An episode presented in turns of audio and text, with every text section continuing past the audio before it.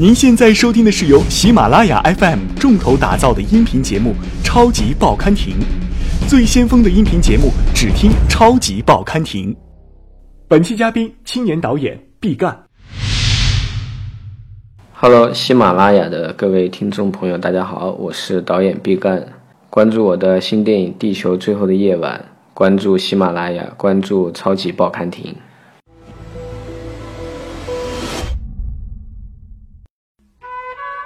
导演毕赣生于贵州省凯里市。2015年，年仅26岁的毕赣凭借个人执导的首部电影作品《路边野餐》，获得第52届台湾电影金马奖最佳新导演奖。同时，毕赣也成为金马奖史上获得该奖项最年轻的导演。法国电影手册评价毕赣的出现，给中国电影注入了一剂强心剂。他的作品创造了一种强有力的新魔幻现实主义，有时令人费解，却刻刻让人着迷。2018年4月，由毕赣执导的电影《地球最后的夜晚》入围了第71届戛纳国际电影节一种关注单元。2018年12月31日，该片正式在国内上映。《地球最后的夜晚》由毕赣自编自导，汤唯、黄觉、李红旗、陈永忠、张艾嘉等主演。影片讲述了一个中年男人重回贵州故乡，开始一段寻找12年前恋人的故事。海兰江99年是世界末日，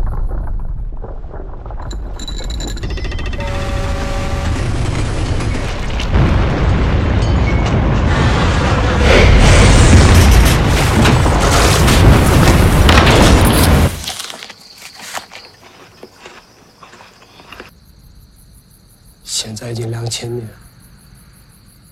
我们还不是让他们活下来。作为一部艺术电影，《地球最后的夜晚》的独特表达方式和反类型化的视听语言是观众很少体验到的。2018年12月25日，带着对这部电影的期待与好奇，喜马拉雅专访了导演毕赣。毕赣你好，首先我想问一下你，《地球最后的夜晚》这部片子的灵感它来源于什么？野餐的时候也有好多人问过我，当时我也说我已经忘记了，因为它每个电影它其实是一个很复杂的东西，你的那个灵感是万千汇集于一个灵感的，所以没办法把它一点点拆解。灵感这些东西就像生命一样，一个生命的诞生需要了太多的条件。灵感它确实是一个很玄的东西啊。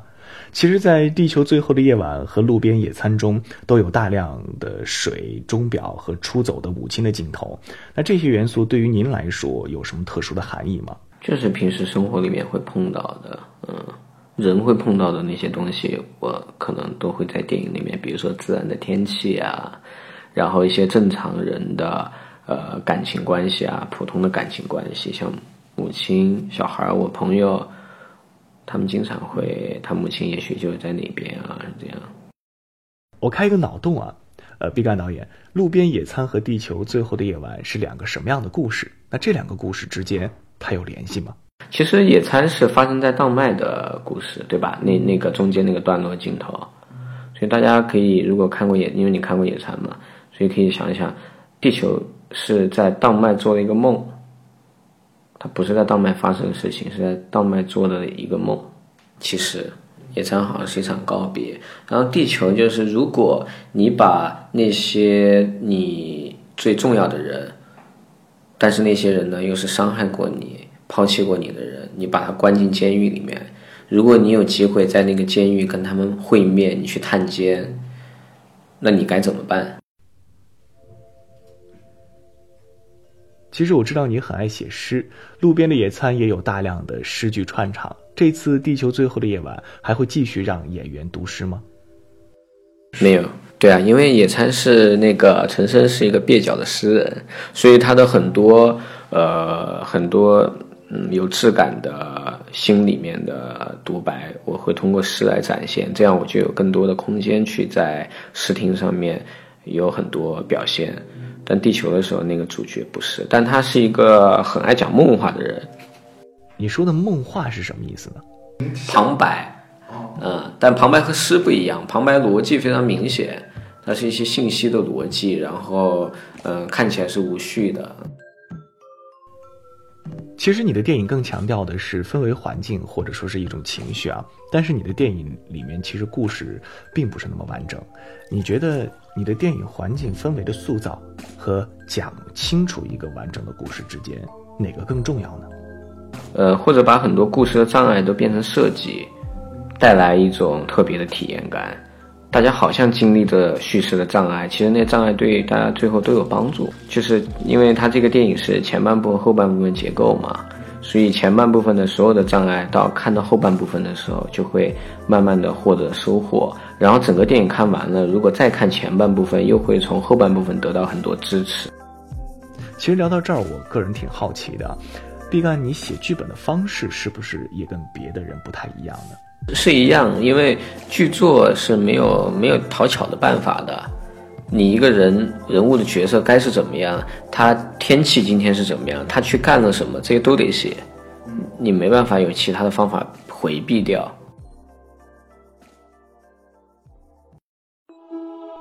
我不晓得，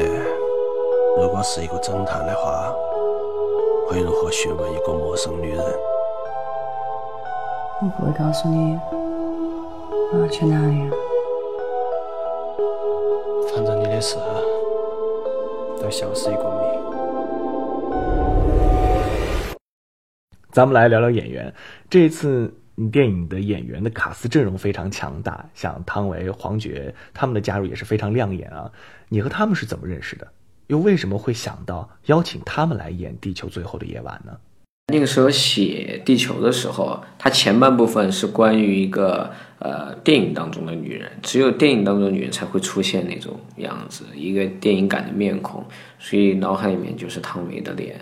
我就去联系汤唯的团队，然后就和汤见面，然后就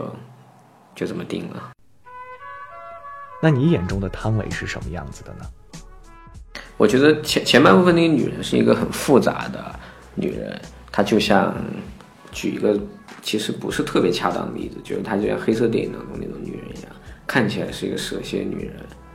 然后是电影里面才会有的，它不像生活里面有的，所以他就我觉得就应该是他那个样子。但后半部分他是完全另外的一个人，是一个很纯真的人。所以当大家收到你的邀请之后，就很爽快的答应了，对吗？可能也。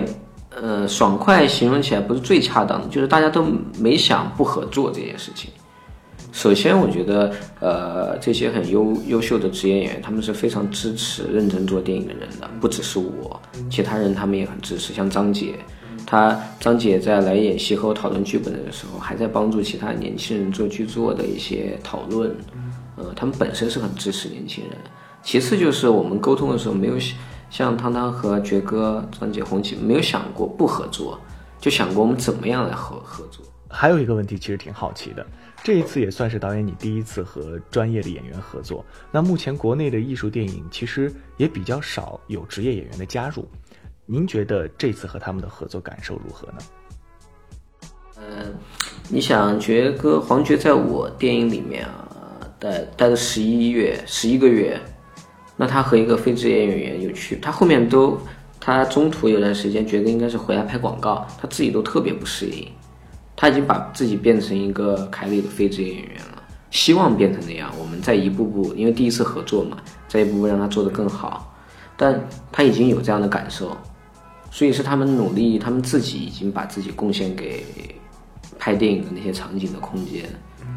所以我觉得不冲突的原因就是演员自己愿意做更多的贡献奉献。哇，黄觉竟然入戏这么深啊！那在指导演员演戏上你有什么方法吗？首先我没有表演方法，只不过觉哥在我的戏里面待太久了，他就回来就不太适应，他觉得哪都不对，他甚至觉得穿其他衣服都不对了，因为觉哥在凯里待着穿的就是地球里面的衣服，因为我们也不能说懒得让我们的造型指导去做旧，就让觉哥穿着自己旧就好了，所以他回来说换衣服他都不适应，他说我真的要穿这双鞋吗？我真的要穿这个外套吗？我觉得我那个更好一点。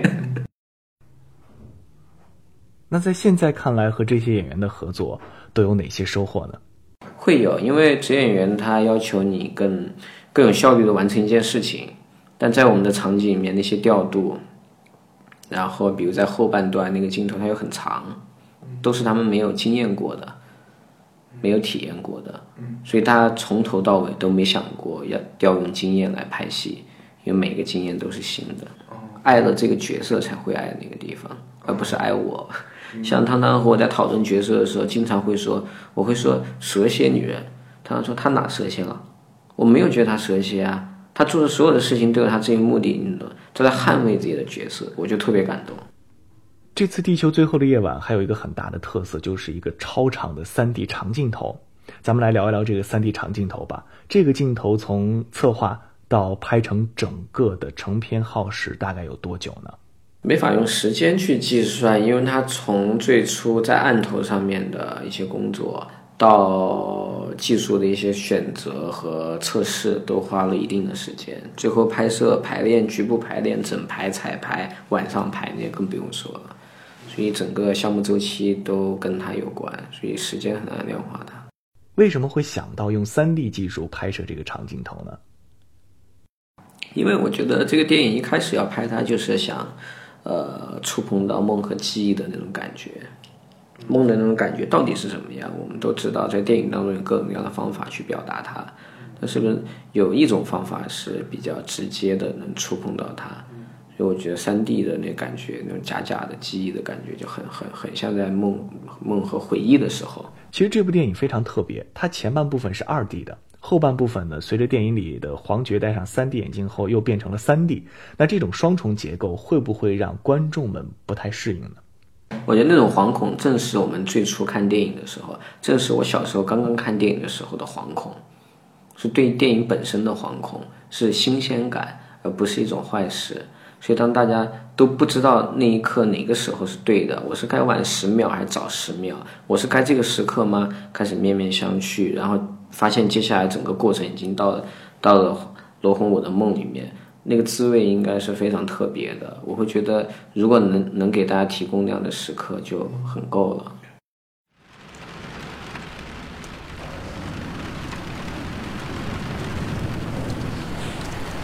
电影里面那么黑，只要你和电影里面的凶手一起开枪，观众就会以为是电影里面的声音。